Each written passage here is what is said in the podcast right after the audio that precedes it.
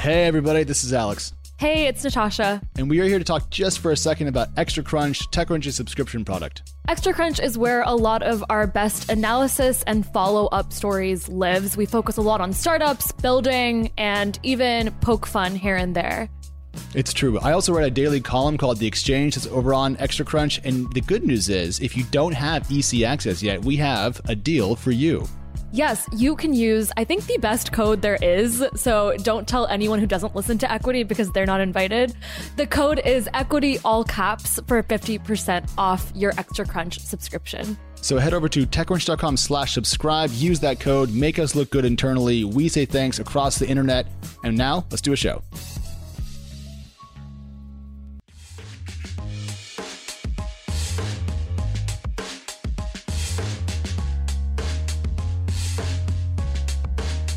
Hey, everybody, this is Alex, and you are listening to Equity Monday for December twenty-eighth, twenty twenty. Equity Monday is your weekly look at startups, technology, markets, and venture capital, all in one very neat short primer. This is also the last Equity Monday of twenty twenty, of the year, and also uh, the first we've ever recorded from vacation. So please don't tell anyone at T C that Chris and I are working today. But as always, there is a lot to get into, so let's blast through what matters this morning, the very final Monday of a very forgettable year. All right, looking back over the weekend, you know, now that we're heading into twenty twenty-one, there are more studies and notes out about how twenty twenty shaped up compared to prior years. There's going to be a theme of this as we kick off the new year, so get ready for it. But I want to highlight a couple of examples of things that really stood out to me and kind of made me think. So to pick an example, e-commerce. A MasterCard report that just came out said that here in the U S, e-commerce sales during the holiday period were up forty-nine percent compared to last year, about fifty percent. That means that total retail sales during the holiday period that were e-commerce, as in online, were about nineteen point seven percent.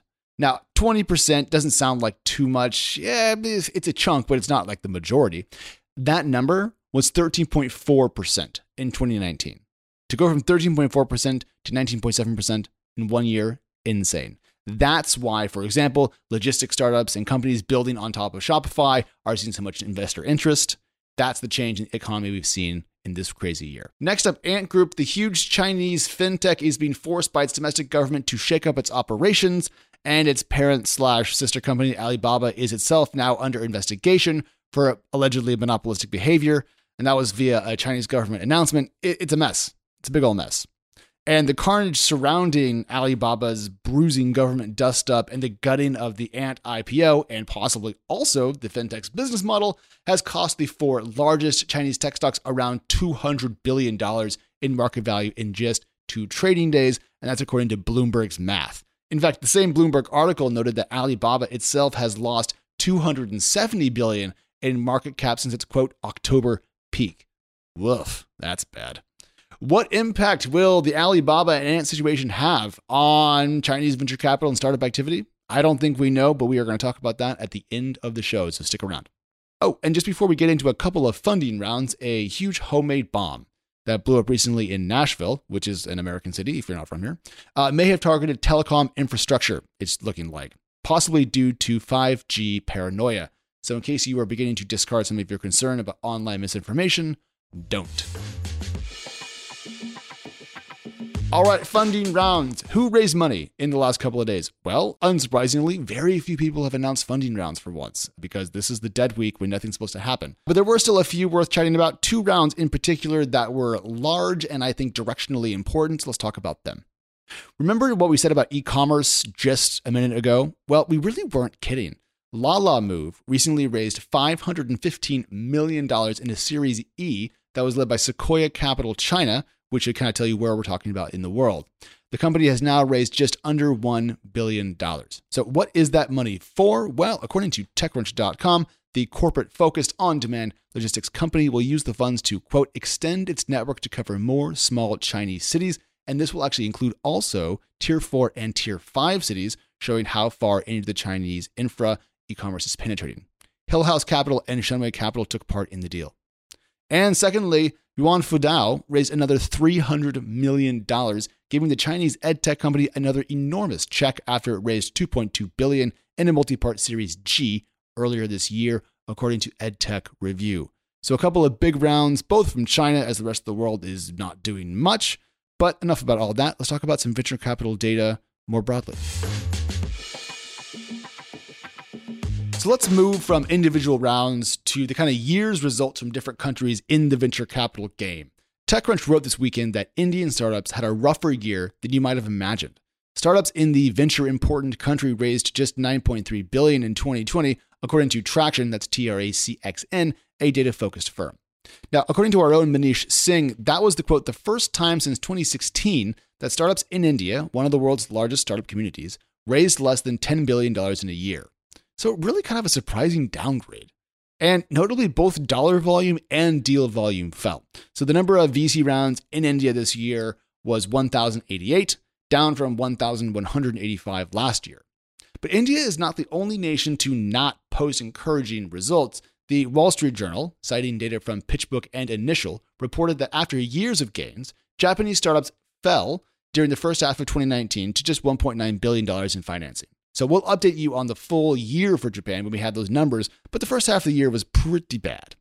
This brings us to our question. What happens to China's venture capital and startup ecosystem thanks to not only a more active government, but falling valuations of its leading companies as well? The specter of an activist government not only harms the value of megacorps in the tech world, but also raises the concern that China may not allow smaller tech companies to grow as big as the firms are that it now intends to change. So regardless, more government meddling means worse business, and that could mean lower growth, smaller valuations, and dicier liquidity. So, you know, so far I've yet to get a V C to talk about China's startup scene on the record because it's a little bit sensitive right now. It's a topic that I want to dig into more in twenty twenty-one, but surely having the C C P clamped down as hard as it is just can't be good for business, right? This brings us back to India and Japan. India, akin to China, is a hugely populous and increasingly online nation. And I'm honestly pretty surprised that its level of V C investment fell in the last year. I, I would suspect that it's going to go up in twenty twenty-one. And, you know, maybe, maybe even Japan's startup sector can get a boost from China's woes. And then there's the United States, where according to a report that the F T wrote up about, valuations are insane. So the F T, citing a Silicon Valley Bank report that I can't find this morning, I can't access it, which is ridiculous. Holidays, yay. Anyways, they wrote that, I'm going to paraphrase the quote here, median valuations for SaaS companies raising their third round of funding, aka Series C, rose by forty percent to two hundred ten million dollars this year, and their revenues grew by twenty percent. You can see the gap there between the forty percent valuation growth and the twenty percent revenue change. Now, in the same report, that two hundred ten million dollars median valuation in twenty twenty was up from one hundred fifty million dollars in twenty nineteen. Again, you can see the insanity of this year's V C market. The twenty-fifth percentile of the same data set, four hundred forty-six point eight million. Again, a Series C company. That's kind of bonkers. So, you know, issues in China, wonkiness in India's data. We'll have to see about Japan. But uh, twenty twenty is closing out for software startups here in the U S positively on fire. And this data matches what we're hearing from investors pretty much every day. And that's all from Equity Monday here in twenty twenty. We have something special for you on Thursday, so please keep an eye out for that. Hugs from me. Talk soon. Oh, and you can follow the show at EquityPod on Twitter, if that's cool. All right, bye.